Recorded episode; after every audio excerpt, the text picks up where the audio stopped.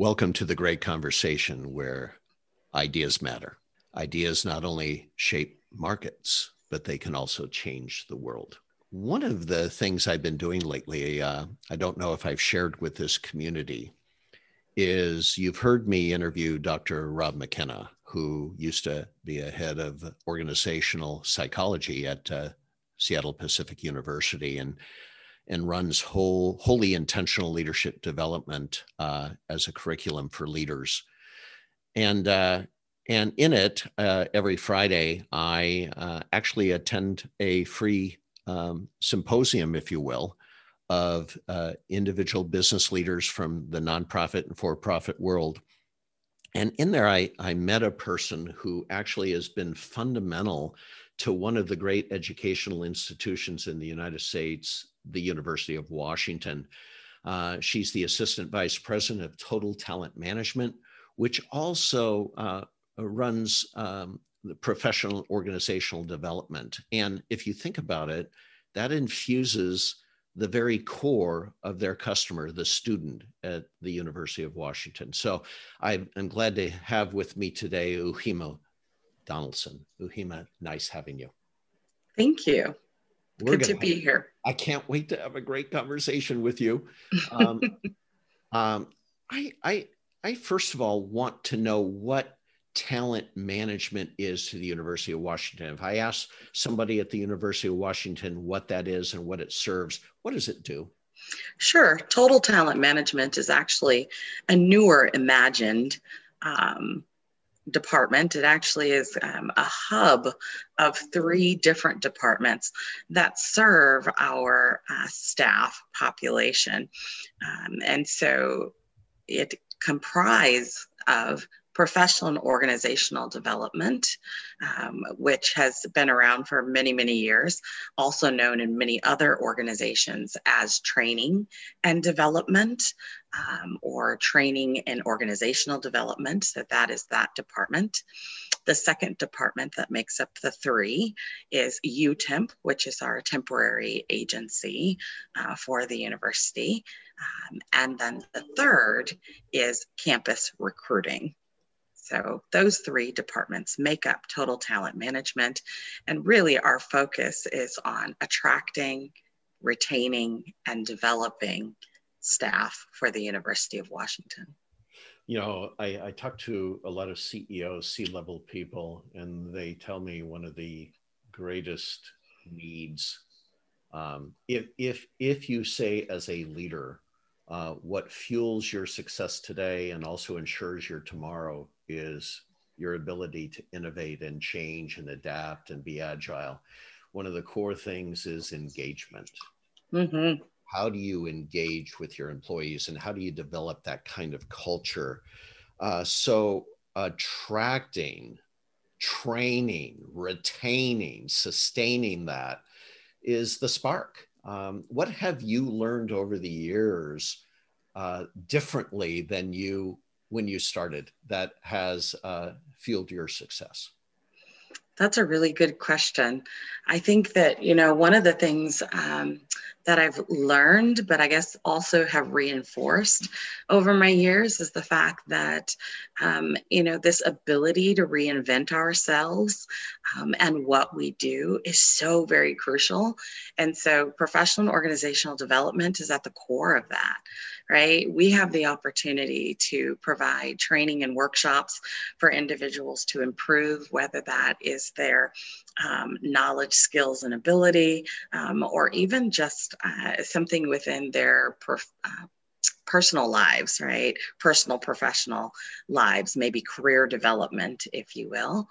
Um, and so while we have the opportunity to be there and be with folk um, through training and workshops, we also have the opportunity, awesome opportunity to coach individuals and then to consult, um, you know, not just when things go wrong, um, but when they're thinking about their next.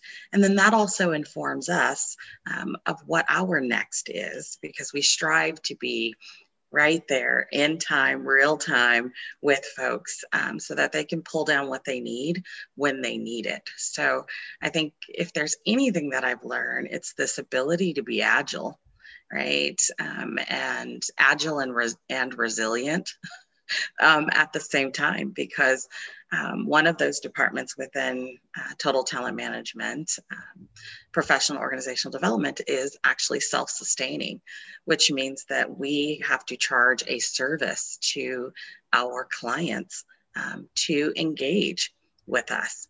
And so, because we are a business inside of a state organization, we realize that we have customers and clients and they could go anywhere for their service. And so it's crucial that um, you know we remain cutting edge and at the forefront of um, understanding what the needs of our customers are. I learned uh, a term years ago called intrapreneurship, not entrepreneurship, and that is the ability to be innovative inside an already existing organization. And uh, it certainly sounds you have all sorts of incentive to do that. Yeah, I like that. I hadn't heard that term. Intrapreneurship. But I love this. Mm-hmm. Their next informs our next. In a in a society that's rapidly evolving, rapidly changing, different customer demands and needs over time their next informs our next. How do you do that? How do you get to their next where they have enough trust and relationship with you to even know what that is? That's yeah that's the tricky part right? I think one of the things that i've learned over the years is right our credibility and integrity go a long way. And when people can trust um, that we are going to be there with them through their ups and their downs um, and that we have a core right? That is true to who we are, that we offer the university um, as a service, but then we will continue to remain uh, open and innovative, right? That we um, maintain that portion of what we do that remains on the cutting edge, but there's also this kind of um, solid uh, line that goes through everything that we do that holds us to the core of who we are, reminds us of our commitment to the university, to the state, and to our clients, right? And so when people can trust that about you, um, and that's the that's the piece that doesn't change, right? Um, I am Ujima right? Always, every day, but I change my clothes. So it's the same with professional and organizational development. We are at the core in service of uh, staff and faculty, and um, and there are times where we change our clothes, right? Mm-hmm. Where we can mm-hmm. meet the needs of our specific clients. Well, you know, it's I, I really can't wait to hear from you what cutting edge is these days. Here's what I do know there was a strong push for quite a while, and still is, for education to be utilitarian. I'm, I'm, I'm getting a piece of paper at the end of the day that will uh, get me a job. Uh, and, uh, and I'm wondering if that's shifting, if societal norms are shifting, especially with this these new generations of leaders coming forward? Are they still just wanting to get a piece of paper to get a job or are you seeing now a change something cutting edge that you need to recruit differently you need to train differently for? Yeah that that opens up a really great discussion for us because um, it isn't just the utilitarian focus, right? I think that people still go to universities um, to uh, obtain, right? Um, whatever that outcome is. Um, so I think the educational is still um, key and uh, huge component. However, there's more of this community um, type and experiential type of um, desire and wanting and seeking that happens in university settings these days, right? So um, it is with the digital natives, right? I'll call out um, that uh, group of folk, um, the digital natives. Um, we're seeing that it's it's much more about the community that uh, we're able to offer and uh, the experience of the community that bridges um, not just locally but globally and so um, while again i think if you're attracted to university you still want the piece of paper right that still remains core but it's not enough um, it has to be about more. It has to be about an opportunity for inclusion, an opportunity to be a part of something greater than just yourself. So I'm seeing that. I'm seeing evidences um, of that. I absolutely do too, in the larger society as a whole. Uh, in a sense, a search for meaning uh, and yes. relevance in in everything we do, which is exciting for me to see. Exciting mm-hmm. in these new. It days. is exciting. So, uh, can you give me different examples of that of of where you're seeing profound experiential community within the university today? Sure. I mean, I think that you know this with the dual pandemics, I will call them, right, with uh, COVID 19 and then the systemic racial injustice that we face, um, right, we um, had a very real call to stay home, right? Uh, last year, almost a year ago, um, in in March, and then um, we started to see um, some some rising in the space of racial injustice and a call for um, spaces to uh, rise up in respect to anti-racism and um, other things. And so, um, one of the things that we saw marked difference in this time than from before is that um, we were not able to practice presence with each other in ways that we were able to practice pres- presence, um, or as I have coined, withness, right? This ability to be tangible with each other and having to go into Zoom environment or Teams environments um, allowed us to explore ways in which we want to be together um, and creating that space um, that was meaning making for us. And so, one of the things that we did very practically in POD, professional organizational development, will heretofore be known as POD. One of the things that we did more practically is we started conversations on race. And um, that became a container for us to have these dialogues over four weeks with a cohort of folk who were interested in having these conversations and supporting each other through um, you know, learning together, providing that safe space for us to learn and to talk and to grow, and then to also then leave that space and go out and lead um, our teams and initiatives, et cetera. So um, I think that one of the things that we've seen from this is an opportunity to engage and to come together in ways that um, we didn't always make time for when we were face to face. And there's something very different um, um, and comforting about folk being able to have those conversations from their home. Yes. And right, that it's something about being anchored in a space that is your home um, and not foreign to you, that we've learned that there have been much um, richer um, exchanges that have come from from that. So that's just a, a small example of some of the things that we're seeing, hearing, and then doing as a result thereof. I just love your your uh, the term you use in practicing presence withness. I just love that. You got to write a book on that one of these days. That's a great, that's a great title for a book. Yeah, thank you. I'm working on it. the um, the withness, what you discovered is you thought, oh my gosh, conversations like that have to be together physically. But what you discovered was out of need mm-hmm. came this new ability to connect in a very visceral way because they changed their environment and they and and and yet also a sense of urgency that they weren't going to just have a conversation and learn about each other right. but it looks like it was very intentional that we are going to come out of this so we can make a difference in the world, that we can provide some kind of leadership. That's what exactly. I read into your story. Is that right? That's correct. Yes, every week we we went for four weeks, and actually had to. Um, I kept the cohort small as just 50 people, um, and we quickly filled up and had to add another cohort um, the following month. And um, we're going to do it again. I just need to get the space and bandwidth to do so.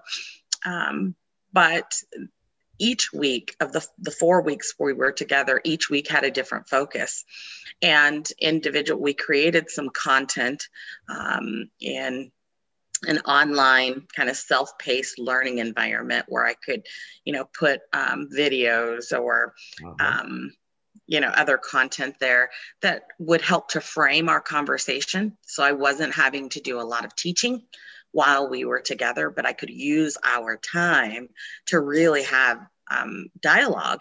And the point of that was so that people could practice, right, um, in a space that was safe, um, practice language that they hadn't used before um, and practiced an ability to have these tough conversations.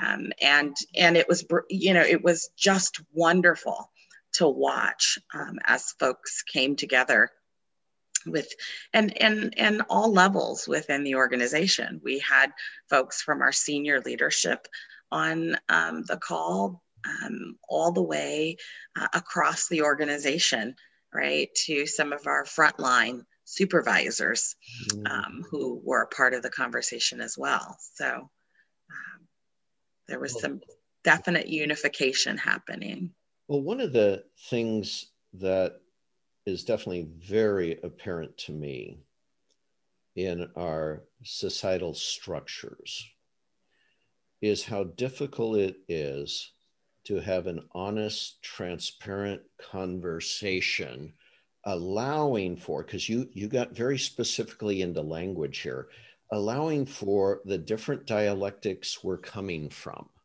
Yes. Right? Because because those words we've used in the past are still real to us until we make the migration to a different future.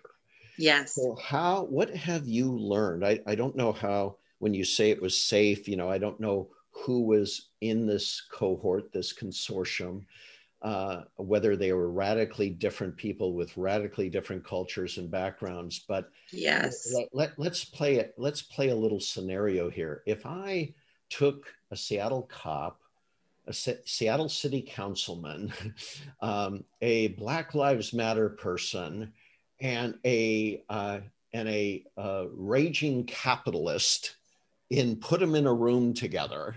Not to mention where how they grew up and what kind of lifestyles they grew up in and what kind of cultural them, but but very simply this: they're all radically different. Mm-hmm and yet the same. How do you bring a witness to that group? What would be your advice to us as a society on how to make that a courageous, fierce, transparent, collegial, safe conversation? Right. So I think that one of the things I want to acknowledge is that I use the word safe, but during um, our conversations, we use the word brave. Ooh. And so, um, you know, while folk indicated to me that they felt safe, our nomenclature kind of over the um, space was that it was a brave space. And so, one of the ways in which we, um, you know, started to engage, it was really important to me. Um, is that we used um, author by the name of Pat Hughes. She's local.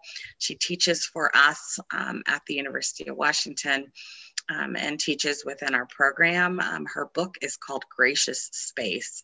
And so, really, um, it really was just us inviting people into a gracious space. And you don't, when you receive an invitation, you don't have to accept the invitation. But if if you do expect the um, you know accept the invitation then our expectation is that you will you know behave accordingly. And so after we invited people into our gracious space we then gave them our mutual agreements. So this is our covenant together right? This is our code of conduct together. And i asked each session there were eight of these mutual agreements that I said, if you can agree to this, please either audibly say yes, raise your um, electronic hand, or just by showing me um, your hand or thumbs up. Um, indicating that you agree and can continue. If we don't have that agreement, then we will not proceed or continue. And each week we set the stage in that way. So it seemed like a lot to begin with eight minutes of inviting people into gracious space and acknowledging mutual agreements, but it worked. Oh my gosh. Oh my gosh. You actually repeat that every time before you met. Every time. Uh, and it's so, it's such an anchoring principle, isn't it? Yes. And every time I teach cultivating cultural competence or any of um, you know the courses within our diversity equity and inclusion i invite people into gracious space where we can um, be okay learning in public which is one of the major um, principles in gracious space. Um, and then you know sharing with them the mutual agreements. This is the way that we as this community will behave. Can you agree or can you not agree? These and eight, if not why there are eight statements correct yes and these were just eight statements that I've come up with. They're not from gracious, gracious space, um, but you know, as a facilitator, as a an educator, you come up with what works best um, based on your facilitation style and what uh, your bandwidth is. And so, um, mm-hmm. those were crafted around also my comfort and abilities. Right. Would you mind sharing those eight right now? I'll have to get them, but that's all right. That's all right. Uh, I, and that's what I love about a great conversation. We don't edit out the us and and white spaces inside the conversation because this is what you and I would do if we were sitting down physically too. We'd find a way to to get to that. But thank you. It is so true. Much. I have them here. Wonderful. The first of which of those mutual agree- agreements is to stay engaged. Very simple, very short. The second is that we're not going to fix anything. Um, you know, these things weren't created overnight and they won't be fixed overnight. So we can put our tools of fix away for this session. The third is that we will take risks in the conversation. We're okay putting ourselves out there. Number four is that we will experience discomfort be okay experiencing discomfort together. Number five is that we will speak our truth, knowing that our truth may be different than others. Number six is that we will do our best to know that folks are working with what they have, right? and um, when our words hurt someone, we'll own it we'll apologize um, and you know we won't get defensive. Number seven is that we'll keep our our conversation confidential that we don't have an expectation that we'll run back and say oh my goodness i was in a training and ujima said right? Um, or i was in a training and bob said but we'll keep our conversation confidential and then last um, but not least, number eight is that we'll show grace for ourselves and for one another in our interactions, realizing again that we're all in different places and um, we need moments to breathe, even with each other. We need moments to breathe. What I love about uh, each of these, Ujima, is the um, the fact that you could probably spend 20 minutes talking about the words you chose to use. It's true. Number, number one, what is engagement? Number two, why wouldn't we want to fix something if we're in a group like this? You know, why why we, we want to make a difference, right? Why why don't we want to fix it right now in this group? Or or the uh, confidential conversation, the the way to attribute what is learned without attributing it to another. Yeah, that's right. Wow. I think, you know, a lot of those things come up during the course of the conversation. And because I've set the tone at the beginning, it gives me wonderful space to reach for it when it happens. During our conversation, there is oftentimes people want to fix things. And it is because of our fragility that um, we want to fix it, right? And so I am well within my right as a facilitator to then remind them that again, we, we didn't build build this overnight, so we're not going to fix it overnight. We may have some great solutions that uh, we can begin to try and to work um, and to practice, um, but but we're not solutioning in this space. What do you mean? We're talking. Right. What do you mean? I mean, I'm fascinated by it. What do you mean? Um, because of our fragility, we want to fix it. Tell me what you mean by that. Yeah, so that's a term borrowed from Robin DiAngelo's work in white fragility, mm-hmm. specifically speaking um, about white discomfort and wanting to be moved in situations of discomfort to action. And so um, I have then borrowed Robin's language of fragility because I see that it shows up not just in whiteness, but in privilege. And so many of us sit in our intersectionalities um, of privileged spaces. And um, fragility shows up for us because we want it to be smooth right? We don't want to experience discomfort. If we can alleviate discomfort for ourselves, um, first ourselves, um, and then for others, uh, we we seek to do so, rather than sitting in that discomfort and really understanding what uh, those motivations are. So that's what I mean when I say um, our fragility. And it really uh, sets a charter for self examination, you're almost saying to the people in the room, when you feel discomfort, don't immediately transfer that to another. Look at yourself and understand what fragility you're in right now. Exactly. It is a call for yourself. This because this journey is so um, internal, right? Yeah. It has evidences externally, but the work um, that we have to do is so internal. It's so so amazing. Um, you know, if you really study these myths that we hold on to, and I don't mean myths as an illusion or even a lie. I mean the myths as a way of governing ourselves in civil society.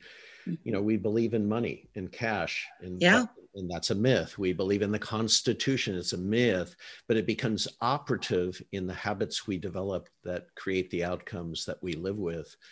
And what you're doing is teaching us to really live within those, uh, really examine those ideas uh, uh, that cause the actions we do in society. And uh, I, I think that's just wonderful. Wonderful. Thank you. This has been a great conversation with Ujima Donalson. And uh, Ujima, uh, I love your story. Help help me understand if we are going to have another conversation that a conversation you'd want to listen to. Who would you invite to the table? Yeah, that, that's a good question. I have a lot of people I'd invite to the table. How many more chairs do we have, Ron? exactly. well, the fun thing is, I have nothing but time oh my goodness. Well, I think that um, I would probably uh, first think about inviting. Um, uh, in my immediate circle, our senior organizational development consultant, Jeff, uh, Dr. Jeff Lineweaver. Um, he comes to and approaches all of his work uh, with a global perspective.